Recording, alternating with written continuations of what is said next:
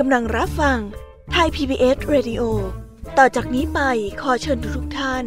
รับฟังรายการนิทานแสนสนุกสุดหรรษาที่รังสรรค์มาเพื่อน้องๆในรายการ Kiss Hour ค่ะ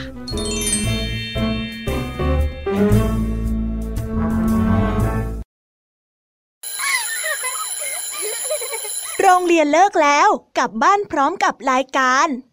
Kiss Hoursโดยวัญญาชโย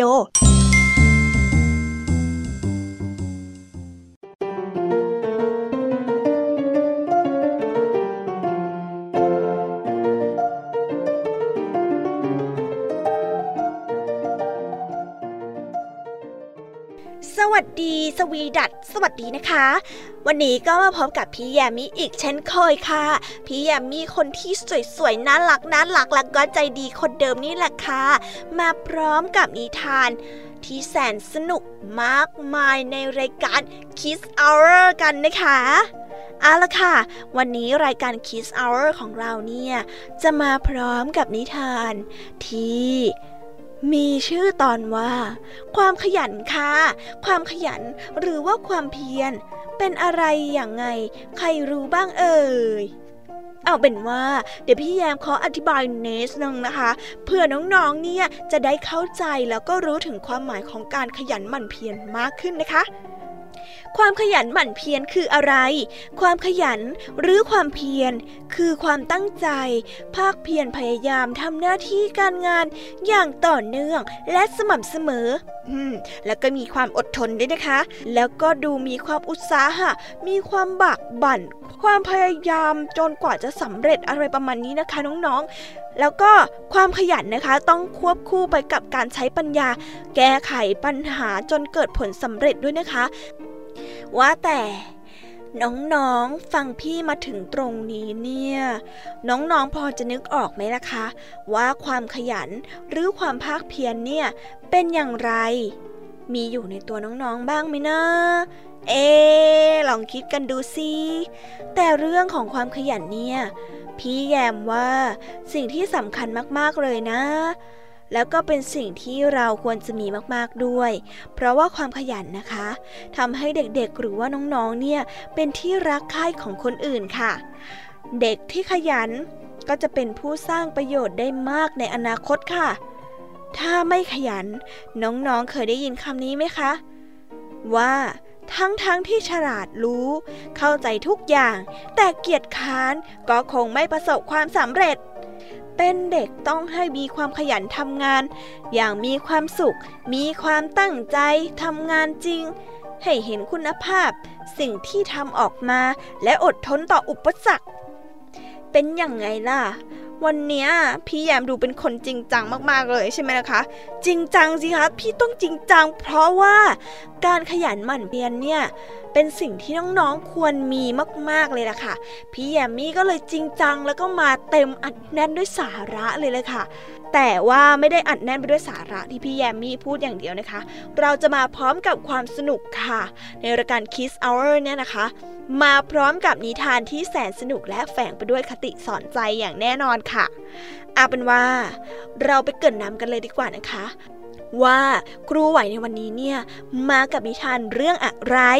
อ่ะครูไหวใจดีในวันนี้นะคะมาพร้อมกับนิทานคุณธรรมเรื่อง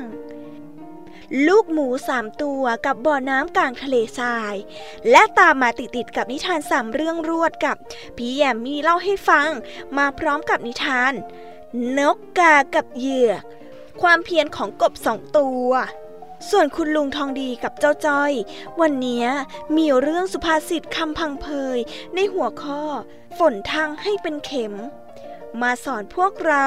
และปิดท้ายด้วยนิทานเรื่องลูกชาวนากับมรดกจากน้องเด็กดีหรือว่าพี่เด็กดีจากทางบ้านนี่แหละค่ะมาบอกให้น้องๆฟังกันนะวันนี้นะคะอัดแน่นมากจริงๆพี่เนี่ยรอไม่ไหวแล้วอยากจะให้น้องๆไปรับฟังนิทานที่พี่กับพ่องเพื่อนมานำเสนอกันในวันนี้ค่ะงั้นไม่รอช้าไปฟังกันเลยเพราะว่าตอนนี้เนี่ยคุณครูไหวมารออยู่ที่หน้าห้องเรียนแล้วนะไปฟังกันเลยค่ะไป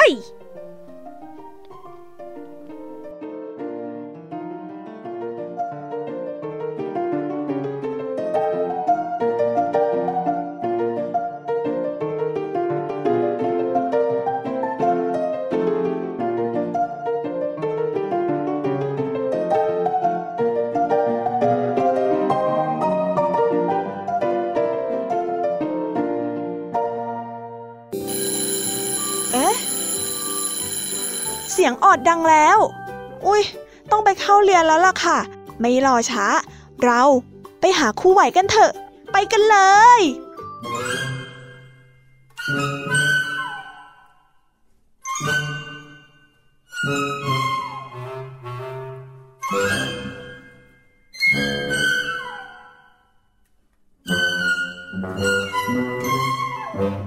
ครูไหวใจดี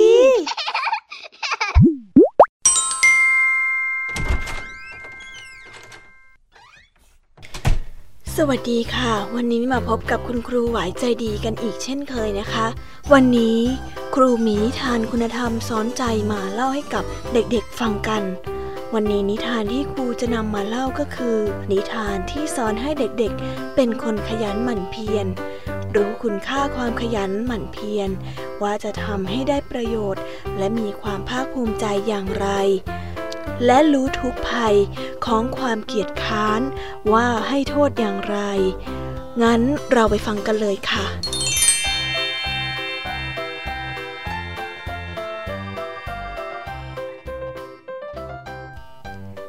เสนอนิทานเรื่องลูกหมูสามตัวกาลครั้งหนึ่งนานมาแล้วมีแม่หมูกับลูกหมูสามตัวอาศัยอยู่ในบ้านแห่งหนึ่งลูกหมูเป็นพี่ใหญ่เป็นหมูที่เกลียดค้านเป็นอย่างมาก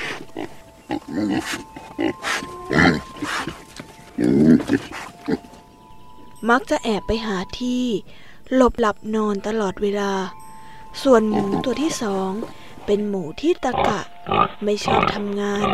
แม้เวลางานก็มักจะหาเรื่องพักและกินอาหารที่แอบนำมาด้วยเสมอส่วนลูกหมูตัวที่สามนั้นเป็นหมูที่ขยันขันแข็งและชอบทำงานเป็นอย่างมากถึงแม้ว่าลูกหมูตัวสุดท้องจะขยันขันแข็ง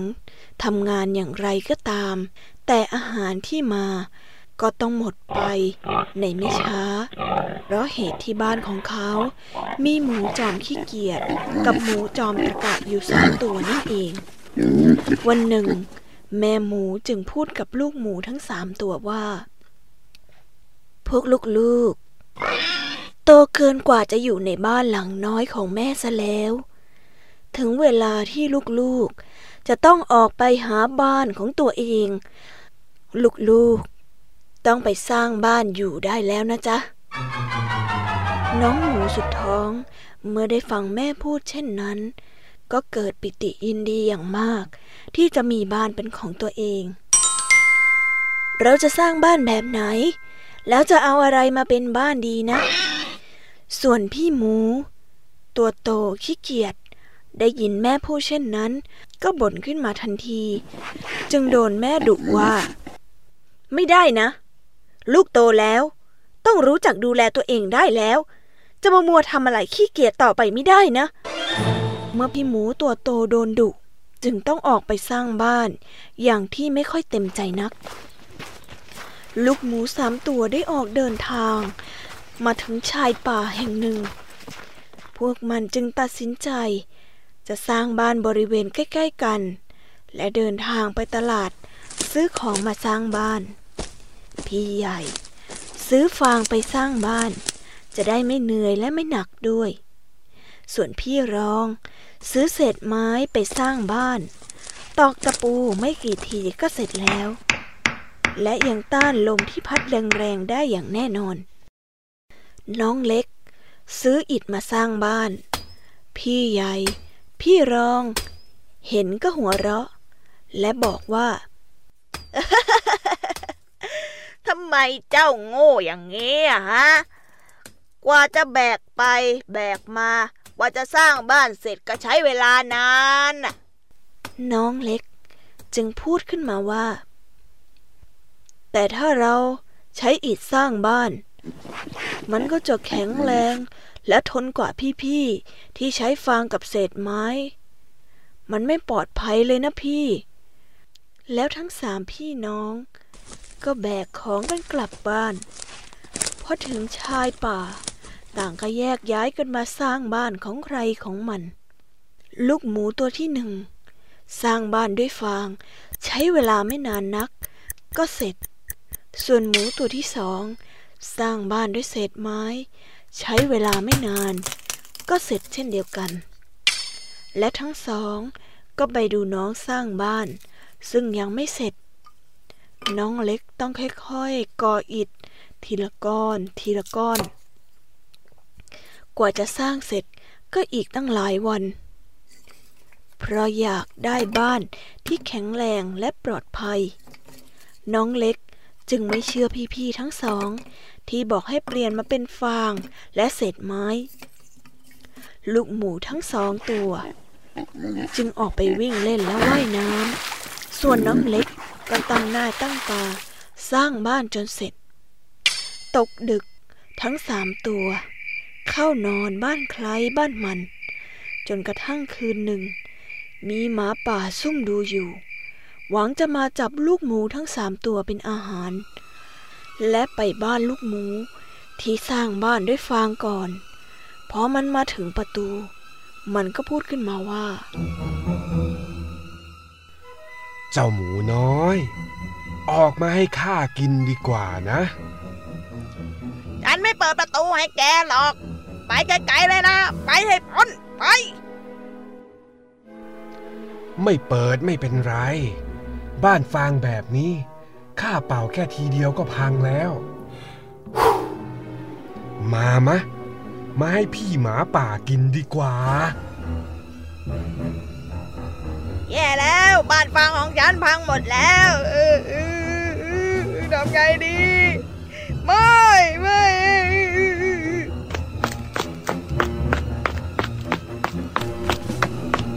เจ้าลูกหมูรีบวิ่งไปหาน้องกลาง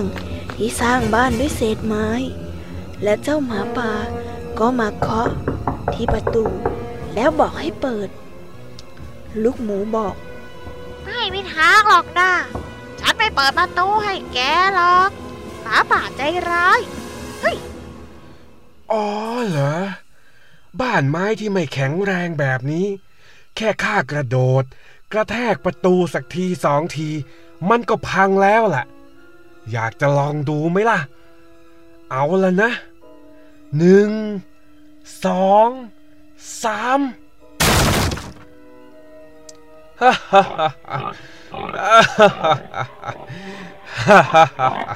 มานี่เธอมานี่แล้วเจ้าหมาป่าก็พังประตูเข้าไปได้เจ้าหมูทั้งสองรีบวิ่งไปที่บ้านอิฐของเจ้าน้องเล็ก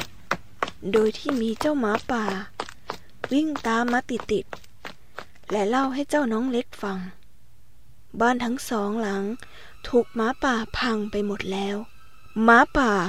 ก็มาถึงบ้านเจ้าน้องเล็กแล้วมาเคาะประตูกลับไปเจ้าหมาป่า เจ้าไม่มีทางจะพังบ้านหลังนี้ได้หรอกเดี๋ยวข้าจะเป่าให้บ้านพังไปเลยหมาป่ากล่าวแล้วมันก็รวบรวมเอาลมเป่าของตนเป่าเข้าไปในบ้านของเจ้าหมูน้องเล็กแต่บ้านก็ไม่พังหมาป่าพูดขึ้นมาว่าได้ข้าจะกระโดดกระแทกให้บ้านเจ้าพังไปเลยหนึ่งสองสามโอ้ยเจ้าหมาป่ากระโดดกระแทกประตูบ้านที่เป็นอิฐอย่างแรงทำไมมันเจ็บอย่างนี้ใครก็ได้ช่วยหมาป่าด้วยโอ้ยใครก็ได้ช่วยด้วยแต่ด้วยความที่เป็นบ้านที่แข็งแรงมันจึงเจ็บจนสลบไปลูกหมูทั้งสามจึงปลอดภัยอยู่บ้านอิฐของน้องเล็กทั้งสามตัวจึงตกลงกันว่าจะอาศัยอยู่ด้วยกันที่บ้านหลังนี้อยู่ในขณะหนึ่งตั้งแต่นั้นมาเจ้าหมาป่าก็ได้เงียบหายไปหลังจากนั้นไม่นานเจ้าหมาป่าก็ได้เดินแบกเอาบันไดยาวขึ้นมาที่บ้านอิฐของลูกหมูเพื่อที่จะเข้าไปยังกองไฟบนหลังคาแล้วพูดขึ้นมาว่าฮ่าฮ่าฮ่าพวกแกเสร็จข้าแน่เจ้าลูกหมูสามตัวเมื่อลูกหมูทั้งสามเห็นเจ้าหมาป่ากำลังปีนเข้ามาเมื่อหมูตัวที่สามได้รีบพูดไปว่าพี่หมูพี่หมูพี่หมูรีบไปจุดไฟที่เตาผิงเร็วเร็วเข้าครับเร็วเร็วโอ้ยโอ้ยข้าวร้อนทำให้เจ้าหมาป่าต้องโดนลวกด้วยน้ำร้อนได้รับบาดเจ็บสาหัสจนขนขาขนตัวตามร่างกายของมันถูกลวกแทบเกือบหมดหลังจากนั้นมาเจ้าหมาป่าเกิดคิดสำนึกได้จึงกลับตัวกลับใจได้กลายเป็นหมาป่าที่อ่อนโยนและอาศัยอยู่ที่บ้านของมันอย่างสงบสุขส่วนเจ้าหมูผู้ที่เป็นพี่น้องทั้งสองตัวก็ได้ตั้งใจจำเอาน้องหมูตัวสุดท้องมาเป็นตัวอย่างที่ดีคือการหันมาขยันหมั่นเพียรไม่เกียจค้านฝ่ายแม่หมูก็พอมีความสุขและพอใจในลูกหมูเป็นอย่างมากหมูทุกตัวจึงมีชีวิตที่อบอุ่นและเป็นสุขได้อาศัยซึ่งกันและกันเป็นอย่างดีตลอดมานิทานเรื่องนี้สอนให้รู้ว่าการเกลียดค้านไม่ได้ทำให้เราสบายได้จริงแต่จะนำทุกภัยมาสู่ตนจึงควรอย่างยิ่งที่จะเป็นคนขยันนิทานเรื่องต่อไปครูไหวจะเสนอในท้องเรื่องบ่อน้ำกลางทะเลทราย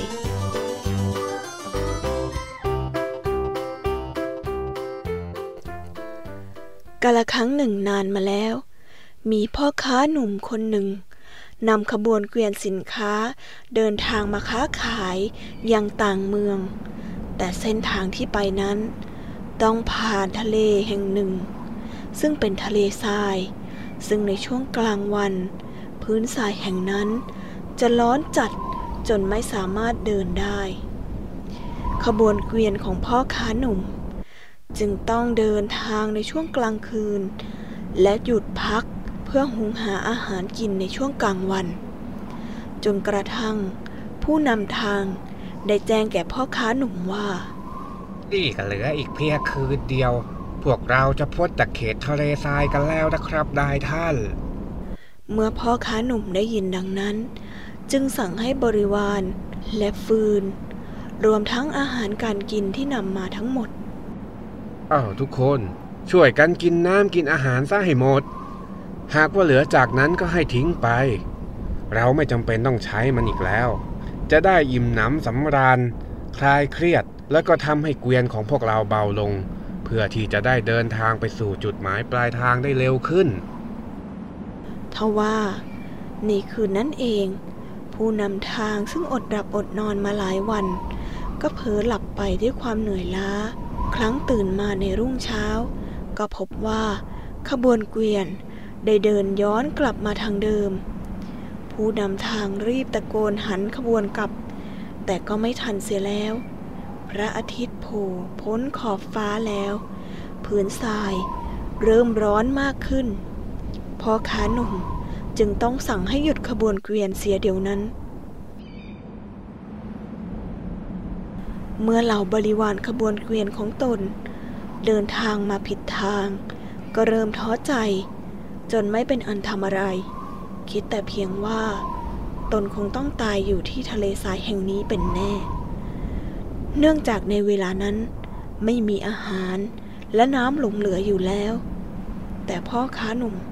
ก็ยังคงไม่สิ้นหวังพยายามเดินทางหาแหล่งน้ำที่อาจจะเป็นแหล่งที่อยู่ในบริเวณนั้นและได้พบเข้า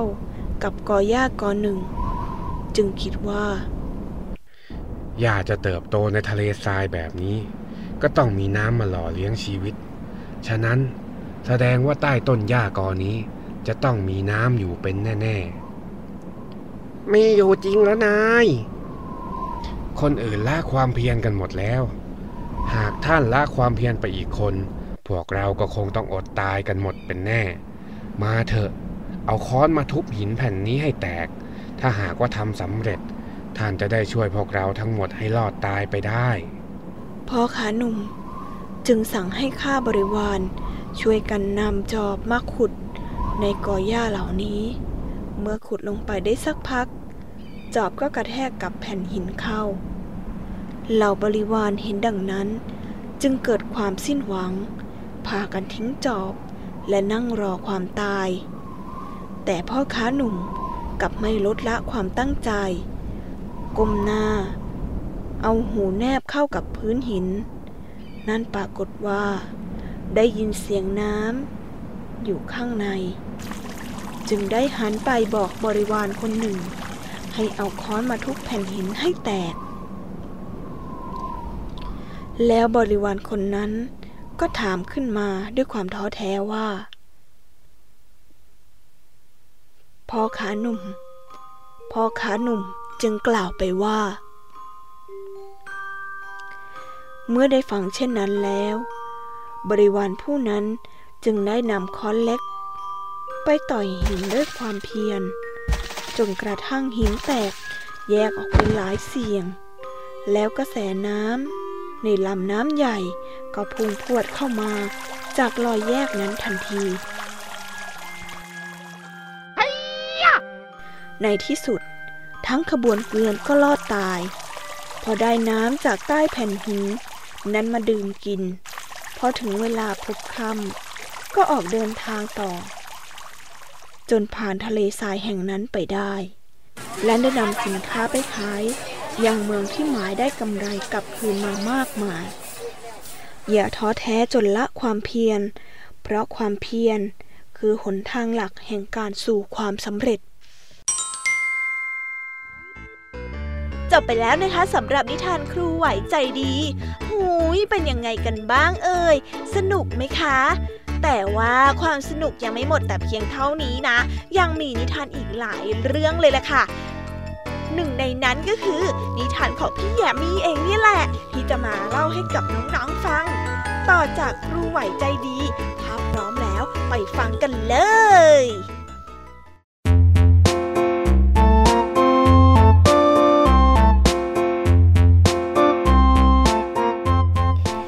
พี่ยามี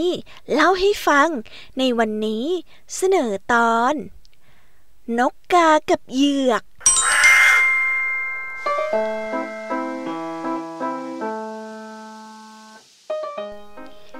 ฤดูร้อนของปีนี้มีอากาศที่ร้อนมากแสงแดด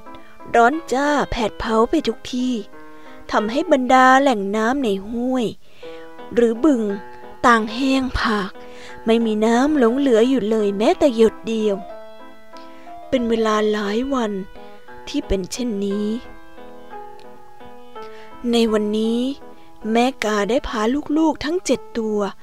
บินมาหาที่ดื่มน้ำเพื่อดับกระหายลูกๆกระหายน้ำกันเป็นอย่างมากจึงบอกกับแม่กาว่าแม่จ๋าพวกเราหิวน้ำจังเลยจ้ะ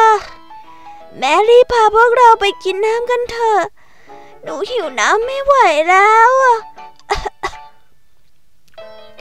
แม่กาเองก็เข้าใจเพราะตน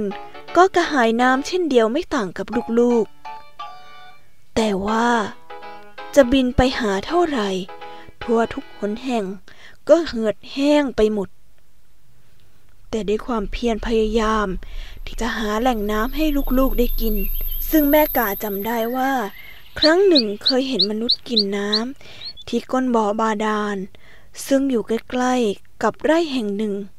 จึงทำให้นึกถึงสถานที่นั้น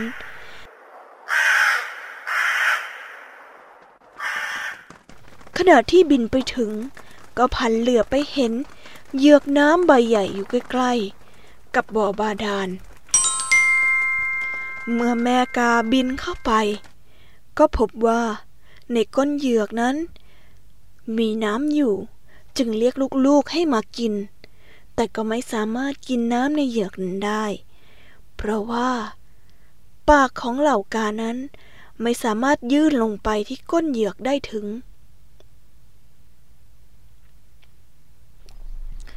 ลูกกาตัวหนึ่งจึงเอ่ยขึ้นมาว่าแม่จ๋าปากของเรายื่นลงไปไม่ถึงอะทำอย่างไรดีอะจ๊ะสงสัยเราต้องอดตายกันแน่ๆเลยอะแม่กาเริ่มท้อใจและหมดหนทางแต่ขณะที่ลูกกาน้องเล็กเกิดความโมโหด้วยความกระหายน้ำจึงไปคาบก้อนหินมาเหวี่ยงลงในเหยือกน้ำเฮ้ยหิวขนาดนี้มีน้ำอยู่ตรงหน้าแล้วแท้ๆทำไมยังกินไม่ได้อีกนะถ้ากินไม่ได้ก็จะขว้างให้มันแตกไปเลยข้าละโกรธยิ่งนักนี่แน่นี่แน่นี่แน่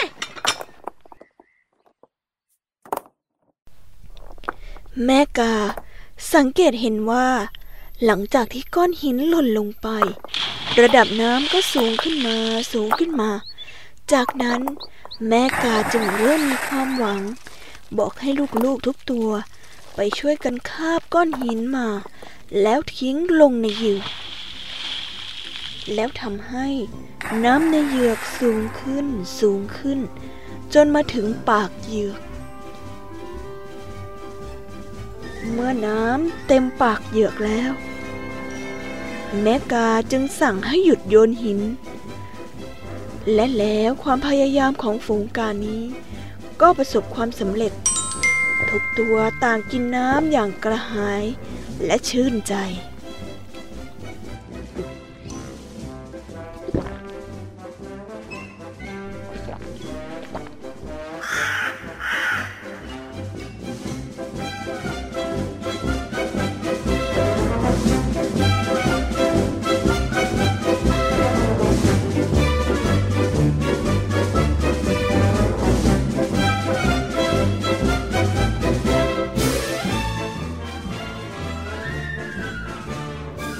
เรื่องนี้สอนให้รู้ว่าถ้ามีความเพียรพยายามพอก็จะสามารถทำสิ่งที่เห็นครั้งแรกว่ายากเหลือเกินนั้นได้สำเร็จ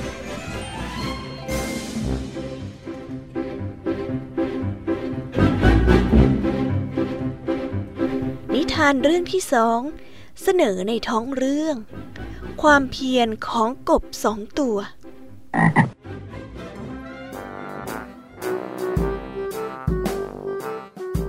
กาลครั้งหนึ่งนานมาแล้วมีกบสองตัวตัวหนึ่งอ้วนท้วมสมบูรณ์ส่วนอีกตัวหนึ่งผอมแห้งทั้งสองตัวกำลังกระโดดเล่นกันอย่างสนุกสนานและแล้วเหตุการณ์ที่ไม่คาดฝันก็ดันเกิดขึ้นเมื่อกบทั้งสองได้กระโดดไปใกล้ๆทั้งนมขนาดใหญ่แล้วพัดตกลงไป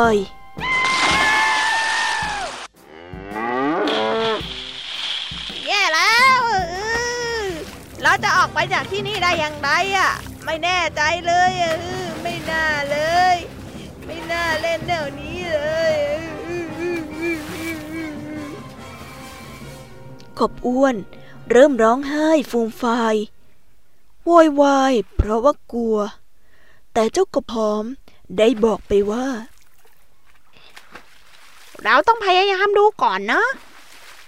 อย่ายอมแพ้สิเราต้องออกไปจากที่นี่ให้ได้แน่นอนค่อยๆวางแผนกันนะว่าเราจะทำยังไงเจ้ากบอ้วนเจ้าค่อยๆพยุงตัวขึ้นนะฮึบฮึบทั้งสองได้แหวกว่ายอยู่ไปมาไปมาอยู่ในถังนมนั่นและพยายามหาหนทางที่จะกระโดดออกจากถังนมแต่ก็ไม่สามารถกระโดดออกมาจนได้เมื่อเวลาผ่านไปทั้งสองคนเหนื่อยล้าและอ่อนแรงกบตัวอ้วนจึงกล่าวกับกบตัวผอมว่าข้าว่ายต่อไปไม่ไหวแล้วข้าเหนื่อยเต็มทีไม่ไหวแล้วข้าขอยอมแพ้ข้าขอตายอยู่ในถังนมนี่แหละข้าไม่ไหวแล้วแต่เจ้ากบผอมกลับพูดว่าเพื่อนเอ้ยอย่ายอมแพ้ไปเลยเราต้องพยายามกันต่อไปนะตราบใดที่เรายังมีชีวิตอยู่ย่อมมีความหวังเสมอแหละหนทางข้างหน้ามันจะต้องดีสิสู้ต่อไปนะกบอ้วนแหวกว่ายไปมาอีกสักครู่หนึ่งแต่ในความเหนื่อยล้าและอ่อนแรงจึงท้อแท้ใจได้ปล่อยตัวเองจมลงไปในก้นถังนมนั่นและเสียชีวิตภายในที่สุดส่วนเจ้ากบหอมด้วยความเพียรพยายามถึงแม้ว่าจะใกล้หมดแรงเต็มทีแต่ก็ยังอดทนว่ายต่อไปด้วยความคิดที่ว่าไม่ยอมแพ้และสิ้นหวังในที่สุดขาของเขาก็ไปพบกับอะไรแข็งๆเข้ากบหอมจึงใช้กำลังที่เหลืออยู่เพียงน้อยนิดเหยียบสิ่งแข็งๆแล้วกระโดดขึ้นมาจากถังนมได้ที่แท้เพราะขณะที่กบหอมกำลังว่ายน้ำอยู่ในถังด้วยความเพียรพยายามอย่างยิ่งยวดนั้นมันได้กวนนมในถังให้กลายเป็นก้อนเนยในที่สุดแล้วอาศัยเนยก้อนนั้นกระโดดออกมาจนได้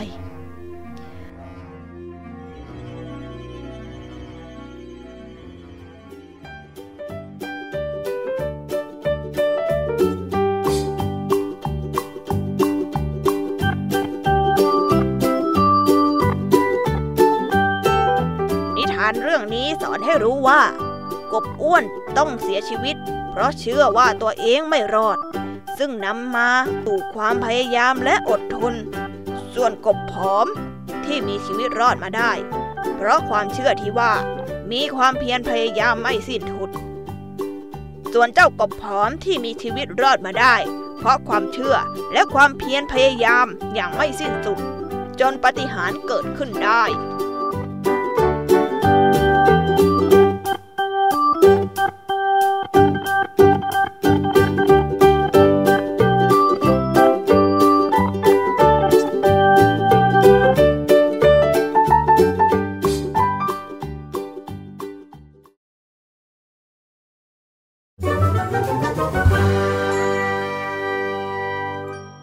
นิทานสุภาษิต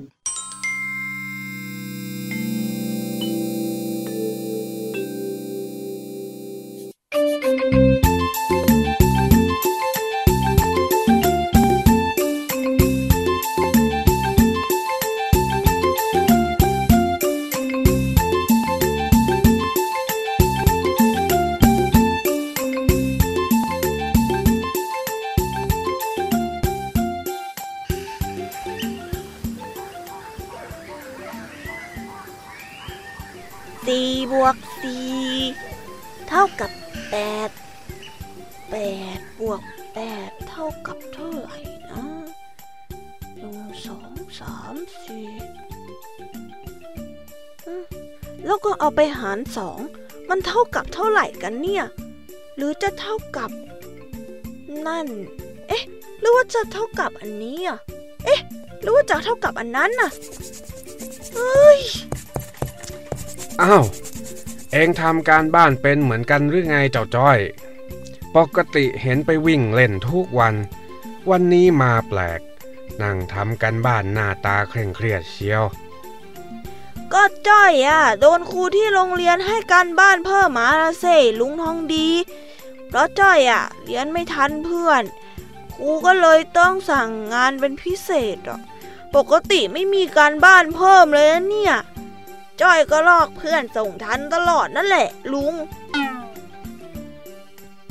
นั่นไงเออสมควรแล้วสมควรที่โดนสั่งให้มีการบ้านเพิ่มขึ้นเด็กอย่างเองมันต้องเจอแบบนี้ซะบ้างโอ้ยทำไมมันยากจังเราลุงเอานะตั้งใจทำไปเถอะจะได้เก่งๆความพยายามอยู่ที่ไหนความสำเร็จก็อยู่ที่นั่นเดี๋ยวลุงไปทำกับข้าวไว้ให้กินแก้หิวจะได้หัวแล่นๆครับลุงความพยายามอยู่ที่ไหนความสำเร็จอยู่ที่นั่นความพยายามอยู่ที่ไหนความสำเร็จอยู่ที่นั่นอืมความพยายามอยู่ที่ไหนความสำเร็จอยู่ที่ไหนรู้แล้วรู้แล้วชักช้าไม่ได้การต้องรีบไปแล้วอ่ะอ้าวอ้าวเดี๋ยวจ้อยเอ้ยเองจะไปไหนล่ะนั่นนะลุงทำกับข้าวมาให้กินตั้งหลายอย่างแล้วการบ้านเสร็จแล้วหรือไงฮะยังไม่เสร็จจ้ะแต่จะทำให้เสร็จเนี่ยแหละจ้ะอ้าวจะให้เสร็จก็นั่งทำสิโว้ยจะรีบวิ่งไปไหนเล่าจ้อยจะไปตามหาความพยายามไงล่ะลุงก็ลุงบอกว่าความพยายามมันอยู่ที่ไหนความสำเร็จก็อยู่ที่นั่นจ้อยกำลังจะไปตามหาความพยายามอยู่นี่ไงล่ะลุงนี่เจ้าจ้อยบางครั้งข้าก็อยากจะว่าให้เองว่าไอ้เจ้าเด็กโง่ซะจริงๆนอกจากวิชาเลขแล้วเองยังตกวิชาภาษาไทยด้วยใช่ไหม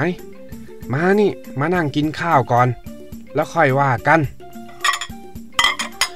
คำว่าความพยายามอยู่ที่ไหนความสำเร็จอยู่ที่นั่นเนี่ยมันเป็นคำสั่งสอนของคนโบราณที่ทำให้เราเนี่ยเป็นคนไม่ย่อท้อต่ออุปสรรคเมื่อเรามีความพยายามมีความอดทนต่อสิ่งที่ทำความสำเร็จก็จะต้องเป็นของเราอย่างแน่นอนอ๋อแล้วทำไมถ้าความพยายามกับความสำเร็จอยู่ที่เดียวกันแล้วเราถึงไม่เลือกความสำเร็จเลยล่ะจ๊ะมันไม่ได้หมายความว่าจะต้องวิ่งไปหาความพยายามก่อนแล้วค่อยเกิดความสำเร็จสักกะหน่อยความพยายามเนี่ยต้องสร้างขึ้นจากตัวเราเองรู้ไหมอ๋ออย่างนี้นี่เองอะคนเราเนี่ยนะถ้ามีความพยายามไปเรื่อยๆเรื่อยๆเรื่อยๆยังไงก็ต้องถึงวันที่สำเร็จใช่ไหมจ๊ะเองนี่มันเข้าใจอะไรยากซะจริงไอ้จอยเอ้ยเอาอย่างนี้เดี๋ยวข้าจะเล่าเป็นนิทานให้ฟังก็แล้วกัน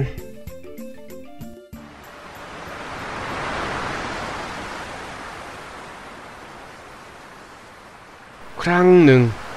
พระมหาชนกเนี่ยเมื่อเดินทางโดยเรือเพื่อที่จะไปเยือนเมืองอื่นจู่ๆก็เกิดเหตุเรืออับปางและระหว่างนั้นก็เกิดความโกลาหลมากมายวุ่นวายในเรือผู้คนต่างก็วิ่งกันแตกตื่นแต่พระมหาชนกท่านไม่ได้มีความหวาดกลัวแต่อย่างใดหนำซ้ำยังทรงคิดหาแผนการที่จะหนีจากที่นี่ไปให้ได้เพื่อที่จะเอาชีวิตรอดไปถึงฝั่งพระองค์จึงกระโดดลงไปในมหาสมุทรแล้วว่ายน้ำด้วยความเพียรพยายามเจ็ดวันเจ็ดคืนถึงแม้ว่าระหว่างนั้นจะมีเทพธิดามาลองใจสร้างอุปสรรคมากมายหรือสิ่งยั่วยุแค่ไหนพระมหาชนกก็ไม่ทรงละความพยายามที่จะว่ายน้ำไปให้ถึงฝั่งแต่ในที่สุดนางฟ้าก็ยอมช่วยเหลือจนท่านได้ขึ้นฝั่งและครองสิริราชสมบัติกลายเป็นกษัตริย์นั่นเองโอ้ยจอยต้องกลับไปทำการบ้านอีกแล้วอ่ะลุงทองดีจอยขี้เกียจจังเลยอ่ะจอยเหนื่อยแล้วอ่ะจอยเหนื่อยแล้วอ่ะจอยไม่อยากคิดเลขแล้วอ่ะลุงทองดีช่วยจอยหน่อยนะนะนะนะนะถูกต้องแล้วเจ้าจอย ทีนี้เองก็กินข้าวซะแล้วพยายามต่อเดี๋ยวข้าจะเป็นเทวดาใจดีที่มาช่วยให้กำลังใจเองทำการบ้านให้เสร็จก็แล้วกันฮ่าฮ่าฮ่าฮ่า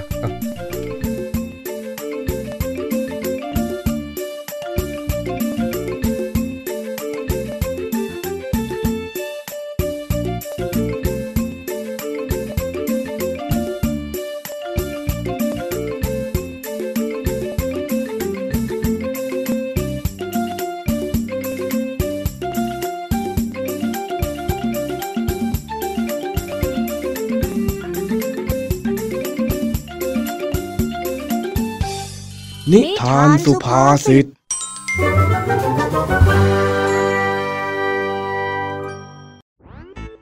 จบไปแล้วนะคะสำหรับนิทานสุภาษิตลุงทองดีและเจ้าจ้อยตัวป่วนของเราน้องๆอย่าเพิ่งรีบไปไหนกันนะคะ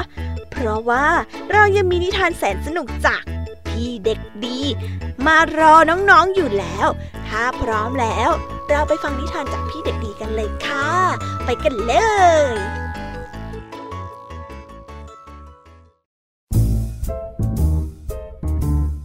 นิทานเด็กดี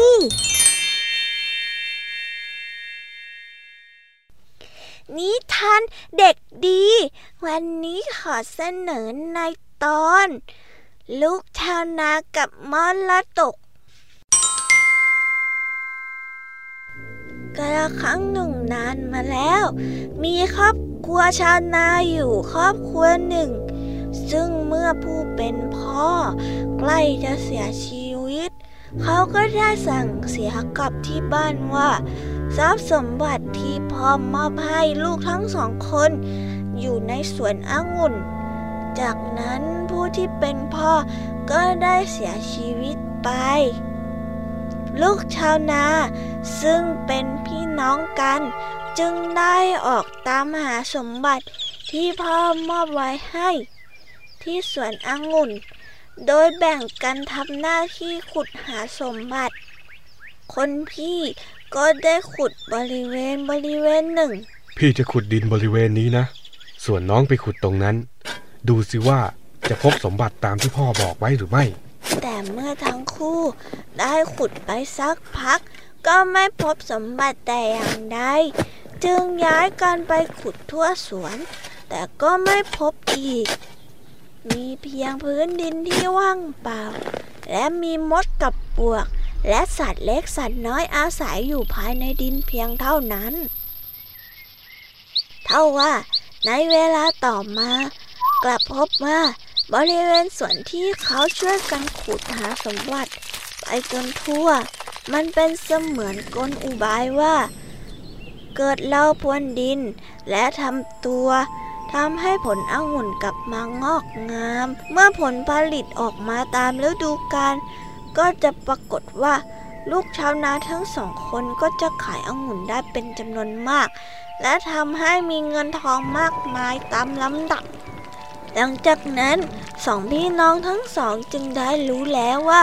สิ่งที่พ่อของเขาได้บอกว่ามีสมบัติอยู่ในสวนองุ่นคืออะไรนอกจากความเพียรพยายามที่จะนำมาสู่การเกิดสมบัติและเงินทองเพราะหากใครก็ตามที่มีมรดกเป็นทรัพย์สินเงินทองมากอยู่แล้วแต่หากขาดความขยันขาดความหมั่นเพียรทรัพย์เหล่านั้นก็ย่อมจะหมดไปแต่เมื่อใดก็ตามที่เรามีความขยันเป็นทรัพย์มันก็จะเป็นทรัพย์สินติดตัวของเราย่อมทำมาหากินได้ไม่มีวันอดตายเลยล่ะครับ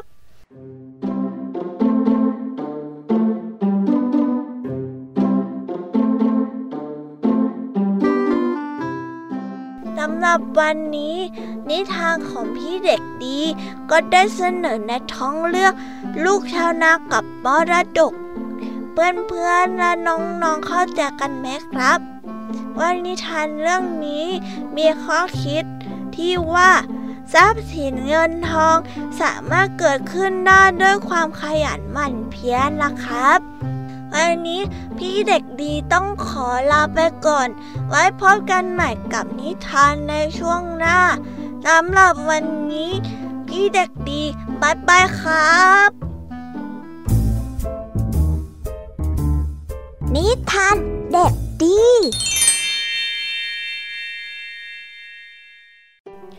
เป็นยังไงกันบ้างเอ่ยน้องเนิงสำหรับนิทานที่หลากหลายเรื่องราวหลากหลายหัวข้อในเรื่องของความขยันหลังจากที่ได้ฟังกันแล้วเนี่ยจำได้ไหมเอ่ยว่าใครพูดอะไรใครเล่าอะไรหรือว่าเรื่องอะไรมีแง่คิดอย่างไรบ้างจำกันได้ไหมคะเด็กๆ เ, เดี๋ยวพี่แยมจะสรุปให้ฟังง่ายๆนะอ่ะเอาเป็นว่าในวันนี้ค่ะคุณครูไหวใจดีนะคะได้มาเล่านิทานเรื่องลูกหมูสามตัวกับบ่อน้ำกลางทะเลทรายที่สอนให้เป็นคนขยันภาคเพียรไม่ท้อแท้จนจะละความเพียรเพราะความเพียรคือหนทางสู่ความสำเร็จค่ะเหมือนในเรื่องของบ่อน้ำกลางทะเลทรายยังไงล่ะคะเพราะว่าบ่อน้ำกลางทะเลทรายถ้าเกิดว่ามีคนใดคนหนึ่งต่างท้อกันไปก่อนต่างคนต่างไม่สู้ต่างคนต่างท้อแท้ก็จะทำให้เสียชีวิตกลางทะเลทรายได้เลยนะคะในนิทานเรื่องของลูกหมูสามตัวนะคะพี่ลืมเล่าไปเลยจริงๆต้องเป็นลูกหมูสามตัวขึ้นก่อนนะเนี่ยแต่ว่าในเรื่องของลูกหมูสามตัวค่ะก็จะเป็นนิทานที่ทำให้เราเห็นได้ชัดเลยว่าความขยันความเพียรเป็นอย่างไรก็จะดูได้จากลูกหมูน้องเล็กนะคะที่สร้างบ้านด้วยอิฐก็คือทำให้บ้านทนทานทำให้บ้านแข็งแรงแล้วก็ตัวอย่างที่ไม่ดีก็คือพี่ๆของลูกหมูนั่นเองพี่ๆของลูกหมูก็จะมีความเกียจคร้านความรักสบายแล้วก็ความตะกะตะกามอะไรอย่างเงี้ยค่ะก็จะนำไปสู่ความทุกข์แล้วก็ความเดือดร้อนได้ในภายหลังนะคะใครว่าขี้เกียจมันสบายใช่ค่ะน้องๆคือมันสบายสบายได้แป๊บเดียวเท่านั้นแต่ว่าในภายภาคหน้าคุณก็จะลำบากเพราะว่าความขี้เกียจนี้แหละค่ะอ่ะเอาเป็นว่าต่อกันด้วยเรื่องของพี่แยมมี่เล่าให้ฟังวันนี้นะคะนิทานพี่แยมมี่เล่าให้ฟังเนี่ยเป็นนกกากับเหยือกความเพียรของกบทั้งสองตัวจะว่าไปพี่ชอบเรื่องนกกากับเหยือกมากๆเลยนะคะถึงแม้ว่าจะไม่มีน้ำเลยนะเป็นนกกากับเหยือกที่บังเอิญไปเจอเหยือกแล้วมีน้ำอยู่ครึ่งเหยือกหรือก้นเหยือกนี่แหละแล้วคราวนี้ด้วยความเป็นนกกาเนาะปากก็เล็กแล้วพยายามลงไปจิกน้ำขึ้นมาลงไปกินน้ำก็ไม่สามารถทำได้แล้วด้วยความโมโหของเจ้าลูกนกตัวหนึ่งก็เลยคาบก้อนหินแล้วก็เหวี่ยงลงไปในเหยือกน้ำจึงทำให้แม่กาที่ไม่ยอมลดละความพยายามที่จะหาน้ำให้ลูกๆกินเนี่ยแม่กาก็เลยบอกลูกว่าให้เอาหินน่ะเอามาใส่เหยือกให้เต็มเพราะหลังจากที่หินนะคะใส่ลงไปในเหยือกเสร็จปุ๊บน้ำก็ได้เอ่อขึ้นมาค่ะแล้วเด็กๆหรือว่าลูกๆของนกกาก็ได้กินน้ำกันอย่างอิ่มน้ำสำราญรวมถึงแม่กาด้วยพี่เลยชอบนิทานเรื่องนี้เป็นพิเศษเลยนะคะเอาล่ะค่ะต่อมานะคะในวันนี้ในเรื่องของนิทานสุภาษิตค่ะในส่วนของเจ้าจ้อยและลุงทองดีนะคะเจ้าจ้อย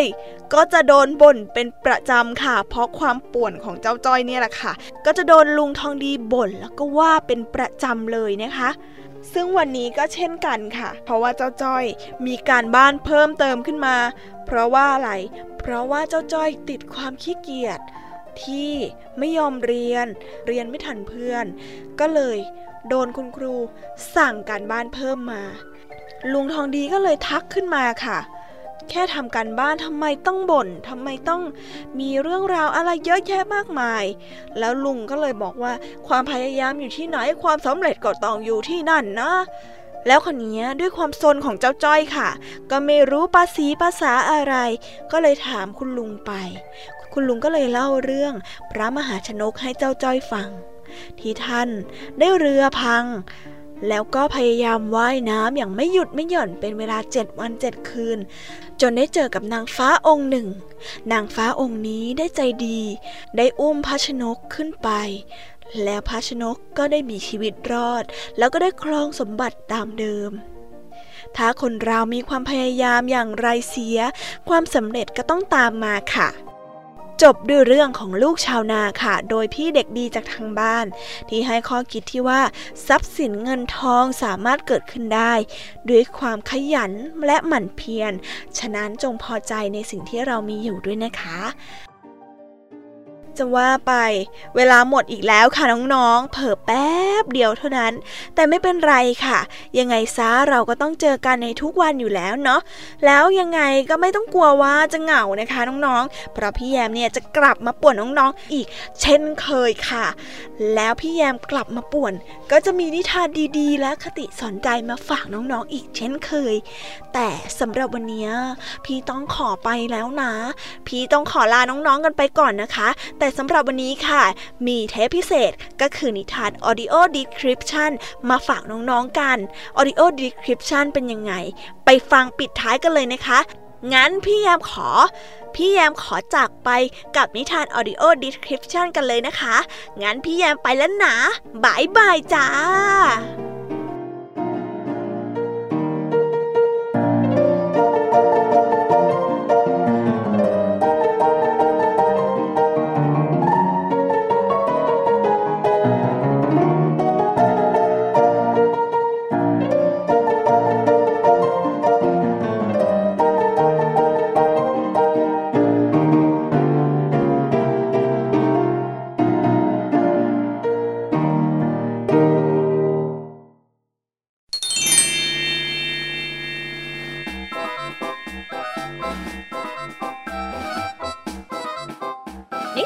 เสียงรูปร่างรูปทรงวันนี้ขอเสนอในตอน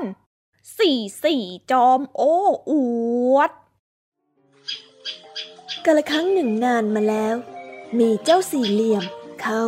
เป็นคนที่มีรูปร่างที่แข็งแรงมีด้านที่ยาวเท่ากันถึงสี่ด้านใครๆก็ยกให้เขาเป็นที่หนึ่งในหมู่บ้านเพราะว่าเขาสามารถแปลงร่างเป็นประตูเป็นโต๊ะเรียนเป็นหนังสือ